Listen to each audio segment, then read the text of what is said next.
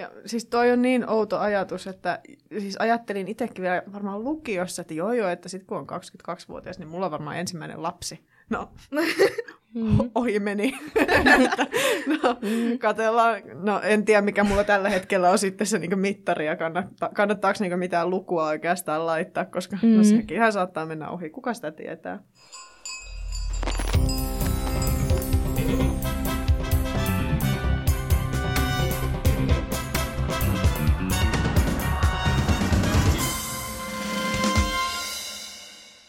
Kuuntelet Vasan podcastia. Vasahan on siis Lapin kansan oma nuorten palsta, ja tällä kertaa me puhumme ystävän päivästä ja rakkaudesta, mutta ennen kaikkea sellaisesta yks, ö, itsenäisestä rakkaudesta ja rak- itse rakkaudesta, jos sanotaan näin todella öm, itsekeskeisesti. Mutta onnellinen yksinäisyys on meidän podcastin aihe tällä kertaa. Ja studiossa tänään minä, Mari Molkoselkä, eli Lapin kansan Vasan tuottaja, ja Elli Alasari. Erika Niemelä. Öö, mennään suoraan asiaan. Milloin viimeksi teitte ystävänpäiväkortin? Mm, mä taisin tehdä viime vuonna. Kenelle? Useamman kortin. Mä olin tehnyt semmoisen taideprojektin ja sitten mä kiitin siihen osa- osallistujia laittamalla heille ystävänpäiväkortin. Mm, entä Erika? Mä laitoin kans viime vuonna mun lähimmille ystäville sellaiset söpöt pienet kortit ja sydänkonvehdit. Mun on pakko niin tunnustaa, että muista. Mä varmaan laittanut vain just WhatsApp-viestin tai hyvällä tuurilla tykännyt jonkun ystävänpäiväpostauksesta Instagramissa, mm. mutta en, oo, en muista milloin olisin tehnyt oikeasti ystävänpäiväkortteja. Varmaan yläasteella. Mutta en tiedä, niin siis ystävänpäivä sillä tavalla on, kuitenkin muuttuu elämän varrella, että lapsena se oli sitä niin kuin, mm. että innoissaan tehtiin niitä kortteja ja piiloteltiin niitä sinne toisten pulpetteihin. Vai mitä, niin, millä tavalla Jep. se on muuttunut? No ehkä korttiasiat muutenkin kaikkien joulukorttien muiden kanssa, että niitä ei ehkä tule laitettua niin paljon, mutta ehkä se on tärkeämpää niin viettää aikaa sitten ystävien kanssa silloin ystävänpäivänä tai joskus toista. Mm. Joo, must, munkin mielestä se on silleen nykyään, että vanhemmalla iällä sitä on tavallaan vähän niin kuin noloa osoittaa semmoisilla korteilla ja lahjoilla. Ja sit, noloa? En mä, en mä tiedä, musta tuntuu, että yläasteella kaikki oli heti silleen, niin kun siirryttiin sinne, niin ei mitään kortteja tällä. Mä itse tein niitä ihan innoissani, mutta sitten... Ei kukaan muu lähtenyt sun mukaan. kukaan ei lähtenyt oikein niin. siihen enää. Mutta silti edelleen meidänkin ikäiset niin parikymppiset viettää ystävänpäivää, mutta se ei ehkä ole sitä ystävänpäivää niin vahvasti, vaan se on nimenomaan niin sitten tällainen pariskuntien päivä. Ja niin, onko se hyvä tai huono asia, että meistä on tullut vähän amerikkalaisia tietyssä mielessä? No mun mielestä aika semmoinen niin hyvä ja huono, että totta kai jos on se kumppani, niin onhan se kiva viettää aikaa sen kanssa. Mutta sitten toisaalta ei pidä unohtaa sitä, että vaikka ei oliskaan sitä kumppania, niin sitten sulla voi olla joku ystävä, jota sä voit hemmotella ja näin. Ei tarvi ajatella, että ystäväpäivä on ohi mun osalta, koska ei ole sitä tiettyä.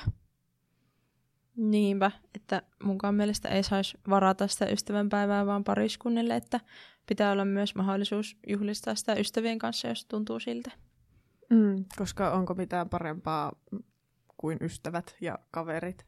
Ja ystävänpäivä on käytännössä ainoa sellainen nimetty päivä, ainakin Suomessa, vain ja ainoastaan ystävyydelle. Mutta jotenkin, en tiedä, siis itsekään, että miten sitä ystävänpäivää oikeastaan juhlii, koska no joo, aika monet kaverit sitten on siinä parisuhteessa hyvin tiiviisti, niin sitten siitä tulee semmoinen niin sinkkukavereiden päivä. mm, totta. mutta niin, en, ei, ei kai siinäkään mitään pahaa ole, mutta totta kai sitä vielä haluaisi viettää tietenkin niin parhaiten kavereiden kanssa ja kaikkien kavereiden kanssa. Mm ehkä se oli nuorempana enemmän semmoista, että vaikka ala- ja yläasteella, mutta sitten parikymppisenä enemmän. Se on vähän liikaa sitä parisuhteeseen keskittymistä monilla. Mm. Jotain vaihtoehtoa sille mahdollisesti olisi kiva saada. Niin. No se syy just nimenomaan, että miksi tavallaan puhutaan ystävänpäivästä on myös se, että, että pitää muistaa myös se, että ei kaikki ole parisuhteessa. Ja nuoret ovat todella yksinäisiä. Nykyisin nuoret eivät pariudu ja me ollaan tosi, me edetään nuoruutta hyvin pitkälle ja me ei harrasteta edes seksiäkään riittävästi ja kaikki on niin pilalla meissä milleniaaleissa ja mikä se taas sukupolvessa, että, että et, mutta just se, että sen takia me puhutaan tästä, että se on ihan ok, saa niinkin viettää aikaa. Eikä, mikä, mikä, ketä se liikuttaa, jos joku on yksin? Niin, pitäisi kyllä huolissaan, jos ei pariudu. niin. Niin. Ehkä. Tai jotkut on oikeasti. Kyllähän koko ajan kuulee niitä juttuja, että ei ne nuoret tee lapsiakaan ja pitäisi tehdä lapsia ja eläkepommi on tulossa tai tullut jo. Mm. Veronmaksaja on vähemmän mitä niin. veroa. Ö, Hoidettavia. niin. Mm. Mutta, mutta ehkä se pointti on nimenomaan myös siinä, että meidän pitäisi osata tietyllä tavalla rakastaa myös itseämme. Koska se ei se rakkaus mitään yksinkertaista ole. Niin, niin kuin RuPaul sanoo, öö, miten voit rakastaa jotakin toista, jos et voi rakastaa tai ni- osaa rakastaa edes itseäsi. Ja se on just tärkeää niin kuin osata rakastaa itseään ja niin kuin, oppia tuntemaan itsensä, mistä tykkää ja mistä nauttii, mitä haluaa tehdä tulevaisuudessa ja näin. Niin silloin on helpompaa myös niin kuin, rakastaa jotain muutakin ihmistä. Mm. Tai löytää, tai yrittää edes löytää sellainen, jolla olisi jotain samoja asioita, tai niin asioita mielessä, mitä itsellä on. Vaikka sitten sen tulevaisuuden suhteen, että tai no niin, just perusesimerkki, että halu, jos toinen ei halua lapsia ja toinen haluaa lapsia, niin aika vaikea siitä on siis silleen yhtälöä tehdä loppujen lopuksi niin pidemmällä tähtäimellä. Mm. Ja sekin, että just tuntee itsensä ja tietää, mitä haluaa ja mistä tykkää, niin sitten on helpompi olla parisuhteessa toisen kanssa ja ähm, tietää, miten sitten toimii siinä. Että mäkin olen sitä mieltä, että on tärkeää niin tutustua itteensä kunnolla ennen kuin sukeltaa mihinkään tosi syvään parisuhteeseen. Mm. Kyllä, koska kyllähän se rakkaus tietenkin, ja just no varsinkin parikymppisenä ja varmaan niin vanhempanakin totta kai, mutta se sillä tavalla sokaisee hetkeksi ihmisen, että sitä on vaan niin kuin, ei niin kuin, sitä jotenkin unohtaa jopa itsensä hetkeksi, että minkälainen tyyppi on, koska on vaan niin ihastunut siihen toiseen. Mm. Ja niin. Niin, ja jos sitten eteneekin tosi nopeasti sen suhteen ja sitten huomaakin päivänä, että oho, no ei tämä ollutkaan niin kuin sitä, mitä mä ehkä halusin. Ja sitten, no voiko siitä tilanteesta sitten lähteäkään? Ainahan voi lähteä. No, joo. Tai siis, no en mä tiedä, onko se mitenkään kivaa siinä vaiheessa lähteä, jos niin. on Niin. niinku vaikka lapsia. Ja onhan se silloin paljon vaikeampaa, mutta niinku parikymppisenä, niin mm, lähde vaan. niin. Mm. Uskalla lähteä. niin. Ja ehkä se, että niin parisuhteessa saattaa jumiutua vähän helpommin, että jos on vaikka ajatellut, että haluaa niin yksin tehdä jonkun maailman ympärysmatkan ja sitten löytääkin jonkun rakkaan, niin sitten se saattaa olla toissijainen se matka sitten, tai Mm. mikä tahansa muu asia. Siitä tulee vaikeampaa. Mm. Voitaisiin sitten puhua ö, nuoruudesta ja siis juuri tästä, että kun nuoruus venyy tietyssä mielessä, että vaikka on paljon parikymppisiä, jotka seurustelee, niin silti semmoiset perinteiset aikuisen elämän asiat, kuten omistusasunnon hankkiminen, niin se menee myöhemmälle ja myöhemmälle koko ajan. Niin, niin mikä teidän mielestä on edelleen nuori? Mm. No huomaa, että se on kyllä niin aika semmoinen vapaa termi, että saa itse määritellä, että onko nuori vai eikö ole. Ja tuntuu, että vielä alle kolmekymppisetkin mielletään nuoreksi tai moni mieltää itsensä vielä nuoreksi. Ja esim. Niin jos lähtee reilaamaan, niin saa vielä nuorisoalennuksen niin melkein kolmekymppisenä. Niin, totta. Oho. Ja muutenkin Niin, no emme sitten sit samaan aikaan ei joku 32-vuotiaskaan tunnu musta niin vanhalta, vaikka on se nyt mua mm. melkein 10 vuotta vanhempi, mutta silti sen ajattelee, että no, on se nyt nuori edelleen. Mutta niin, tai niin. en tiedä, koska nyt sit meillä on tosi nuori ö, hallitus tällä hetkellä, että 35-vuotiaita naisia tai alle 35-vuotiaita naisia on neljä niin johtamassa, niin onhan se niin uskomatonta Mm. Mutta ovatko he nuoria? Niin, ehkä se sitten riippuu siitäkin aina omasta iästä, että joskus teininä ajattelin, että reilu parikymppinen on ihan aikuinen, mutta nyt on vähän eri, eri mieltä siitäkin asiasta. Joo, siis mullakin oli joskus ala-asteella silleen, että kun minä olen 20, niin minä hankin perheen ja minulla on lapsia ja nyt näin 20 vuotta lähestyessäni on silleen, että joo, ei. Että kyllä siinä taitaa mennä vielä useampi vuosi ennen kuin silleen asettuu aloilleen. Ja musta nuoruus on silleen, että se on vähän, että mihin sitä vertaa. Tai niinku, niin. Mm, mm, kyllä. Ja siis toi on niin outo ajatus, että siis ajattelin itsekin vielä varmaan lukiossa, että joo joo, että sitten kun on 22-vuotias, niin mulla on varmaan ensimmäinen lapsi. No, mm. ohi meni.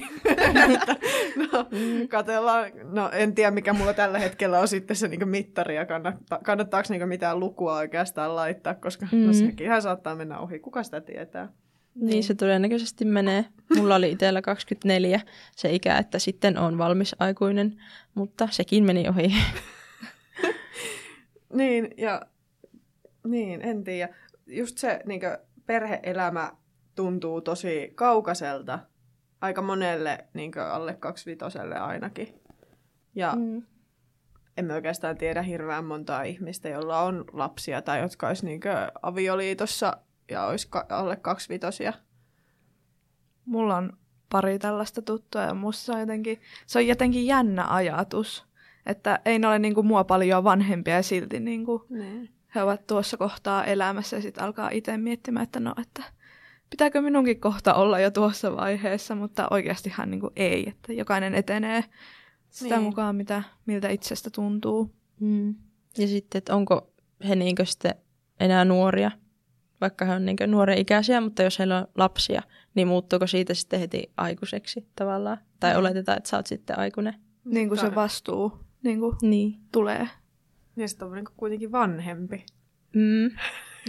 niin. niin et mutta just se, että kyllähän kaikki tuollaiset asiat edelleen ehtii tehdä myöhemminkin, että ei meillä mikään kiire ole sillä tavalla niin lapsiakaan alkaa tässä punnertamaan, mutta ja, niin, että just, että tavallaan tällaiset niin kuin, mm, vanhemmat, jotka on vaikka 22-vuotiaita, niin sehän on ollut ennen tosi normaalia. Mm.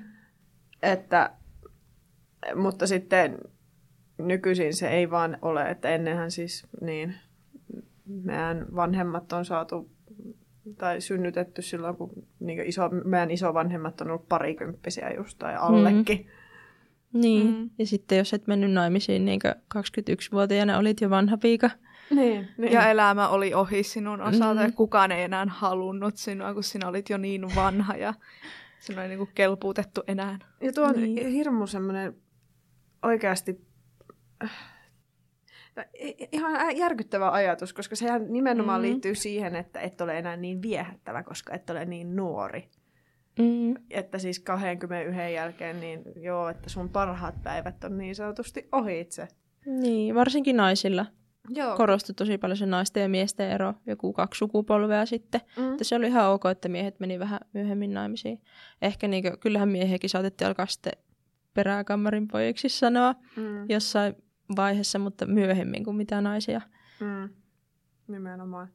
Et kuvittele, jos olisit ollut 30 ja sinkku silloin, niin mm. onhan se niinku ihan, sehän olisi ollut ihan järkyttävää. Mutta toisaalta kyllä silloinkin on ihan hyvää elämää varmasti hekin ihmiset mm. eläneet, mutta se vaan ei ollut se normi. Niin, se oli vaan vähän erilaista ja se on muuttunut aika, aika äkkiä se. Niin. Joten huomaa, että niin ehkä isovanhemmat sitten ajattelee, että voisi niin alkaa jo hankkia sitä perhettä. Joo, kyllä niillä siis sormet syyhyää Varsinkin Mm. sitten, jos niin on joku seurustelukumppani, niin kyllähän ne sitten alkaa heti kyselemään. Ei tarvitse olla kuin puoli vuotta Mm. yhdessä, niin heti Mhm. tulee se, että no niin, no milloin meinaatte sitten alkaa. ja sitten luettelee, että no mulla on tässä vielä koulu kesken, aika monta Mm. vuotta koulua jäljellä ja pitäisi joku työpaikka saada ja asuntokin hankkia ja Mm. niin ei. Ja sitten ne mummot ja papat on silleen, että voi kyllä minä, mekin laitettiin se perhe edelle siinä kohtaa, Mm. että Kyllä se elämä Niin. kantaa. kyllä ne Joo. lapset on sellainen aare, että Niinpä. onhan ne.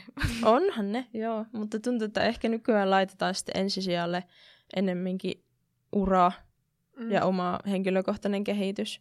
Ja se on enemmän tavallaan aikataulutettua se perheenkin hankkiminen. Että päätetään, että milloin haluaa hankkia sen perheen. Niin just niin kuin sinä ja minäkin puhuimme siitä, että, että sitä mietti silloin joskus, että silloin 20 tai 22-vuotiaana niin kuin silloin on se lapsi ja perhe ja näin. Niin jotenkin, että kun sitä on jo ihan lapsena alkanut niin kuin miettimään ja suunnittelemaan, että tä- tässä iässä minulla on tätä ja tätä ja tuossa iässä sitten on jo näin paljon kaikkea. Niin, nimenomaan se, että me ollaan kuitenkin edetty sukupolvena aika epävarmassa niin taloustilanteessa, koska kyllähän sekin vaikuttaa ihan hirveästi siihen, että, että me ollaan koettu finanssikriisi 2008 ja, ja silleen talous ei ole ollut mitenkään niin parhaassa jamassa. Ja sitten kuitenkin, sit kun haluaa saada niitä lapsia, niin aika monet meistä on kuitenkin elänyt siinä semmoisessa ihannemaailmassa, että leluja on riittänyt ja perheellä on riittänyt aikaa, ollaan joka päivä saatu sitä makaronilaatikkoa ja ollut tosi turvallinen ympäristö. Mutta jos nyt itse niin saisi lapsen ja on niin opiskelija, niin eihän sille pysty taata sitä, että joo, että asutaan sitten punaisessa talossa nämä seuraavat 20 vuotta, vaan se nimenomaan on vähän epävarmempaa. Että herra Mm. mm. jästäs, sitähän asuisi jossain kaksiossa ja sen jälkeen vielä jossain rivitalossa ja hyvällä tuurilla joku päivä siinä omakotitalossa. Että se on vaan niin erilaista. Niin. Ihminen haluaa Mm. olla todella varma siitä sitten, että se lapsi niin kuin saa sen kaiken hyvän, mitä se niin kuin ansaitseekin. Niin. Ja Mm. sekin voi sitten pelottaa niin kuin sen hankkimisessa, että onko Niin. tarpeeksi hyvä sitten olemaan se. Mutta onhan se tosi länsimaista ajatella tietyllä tavalla, että ja kyllä No sitten joo. kun hankkii lapsia, niin sitten pitää olla kaikki mahdolliset niinkö, tuppervaare syöttökupit ja kaikki hienoimmat H&M potkupuvut, että ei, että, että vähemmälläkin pärjää ja vähemmälläkin voi kasvattaa lapsia, Mm. mutta tota, Ehkä siitäkin on tullut vähän sitten suoritus siitä lasten On. hankkimisesta. onhan se suoritus. Me ollaan aikamoinen suoritusyhteiskunta, kyllä. No on, on, on. Siis kaikkihan meistä nyt haluaa sitä liukuhihnaa tietyllä tavalla mennä. Mutta just se, että kun nyt tavallaan alkaa sit lähenemään se ikä, että no niin, että sit ne lapset on jossain vaiheessa niin läsnä, joillakin meistä, niin eihän sitä ole niin semmoista varmuutta, sitä ei sanota sulle suoraan, että no niin, että nyt tee ne lapset, koska toisaalta meille sanellaan tosi selkeästi elämän varrella se, että no niin, että ala-aste, yläaste, lukio, sen jälkeen hyvällä tuurilla, jos, tai jos sulla huvittaa, niin vietä välivuosia ja sen jälkeen niin korkeakoulu ja sitten korkeakoulusta hankit omia, oman alan töitä. Ja sen jälkeen on se niin mystinen aikuisuus, jota pitäisi yrittää Mm. rakentaa jollain tavalla. Mm. Ja sekään ei enää ole niin yksinkertaista kuin tämän työelämän murroksen myötä, niin tuntuu, että pitää koko ajan olla kehittämässä itseään ja hankkia lisää koulutusta ja missä vaiheessa sitten tavallaan on valmis siihen niin vakiintumaan. Tai No, yleensä valmis ihmisenä. ei varmaan koskaan ole valmis ihmisenä, mutta, mutta just se, että ei työelämässäkään kykene ehkä vakiintumaan koskaan. Niin hankalahan sitten sitä on vakiintua perheenäkään. Mm. Ja tuntuu, että monet haluaa kehittää niin taitoja aika pitkälle ennen sitä perheen hankkimista ja keskittyä vaikka niin omiin harrastuksiinkin tai mihin tahansa, minkä asiaan, minkä kokee tärkeäksi.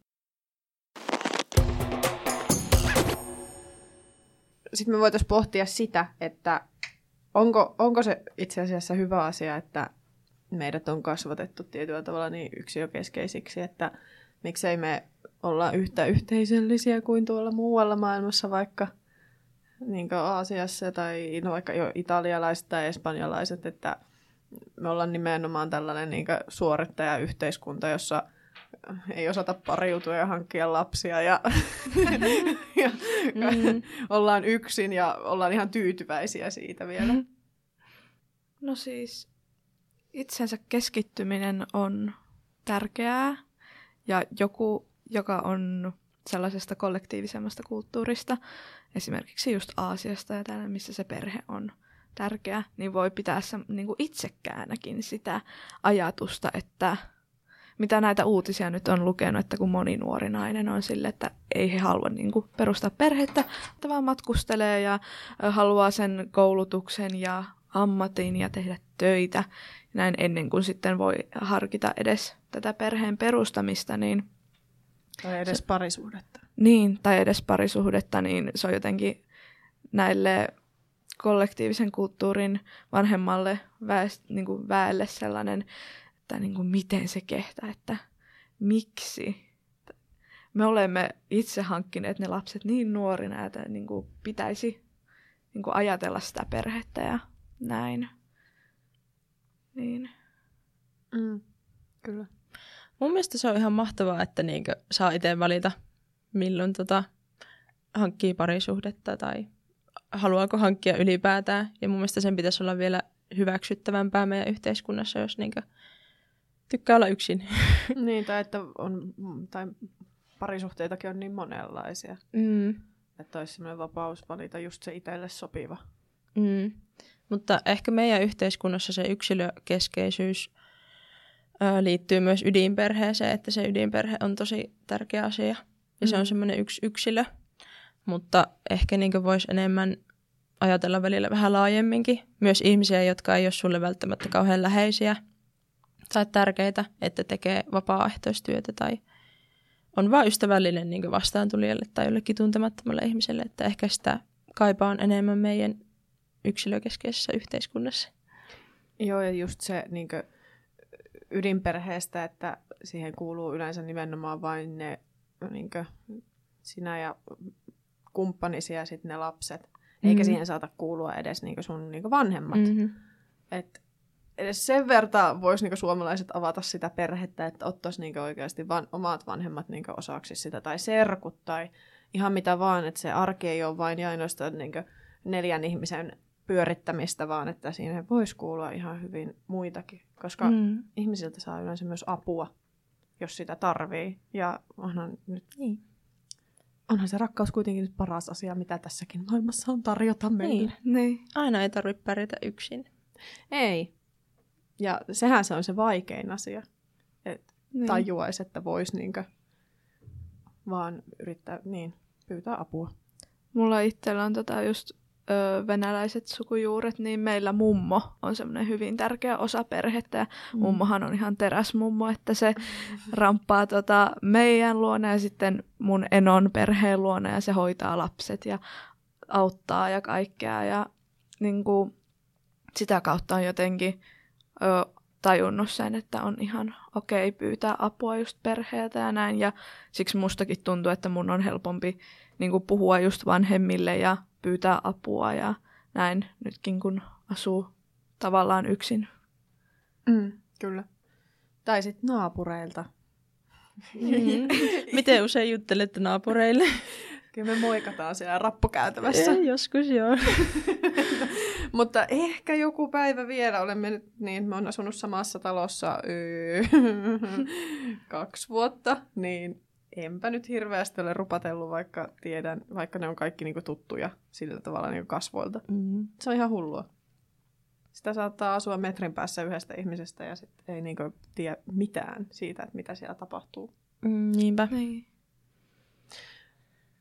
Pääjutun on tällä kertaa kirjoittanut Aurora Kuusisto ja sen on kuvittanut Elli Alasaari ja aiheena on onnellinen yksinäisyys meille. Nuori kertoo omasta yksinäisyydestään, joka on itse asiassa ihan hyvää ja hän ei ole parisuhteessa, vaikka monet ystävät ympärillä ovat parisuhteessa. Sen lisäksi Vasa kannattaa lähteä seuraamaan somessa, Facebookissa ja Instagramissa Lapin kanssa Vasa. Ja koska tämä on Vasan podcasti, niin Vasan podcastissa on aina Vasasana. Ja tällä kertaa Vasasana on polokkapari. Mitä tarkoittaa polokkapari? Uh. Mulle tulee ensimmäisen mieleen joku... Öö, no onko seurustelukumppani? Voisiko tämä liittyä jotenkin tähän aiheeseen? Ei, ei, en tiedä. Joku tanssikaveri. Molemmat on, molemmat on aika lähellä. Ö, mutta siis polo, polkkapari on vihkimätön pari, avopari, Haa. eli niin kutsuttu susipari.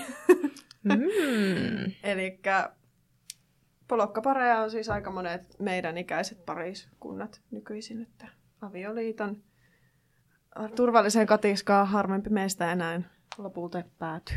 Tästä tulee mun arkikielessä käytettävä sana, niin minä yleistän tämän nyt. Polokkapari. Polokkapari.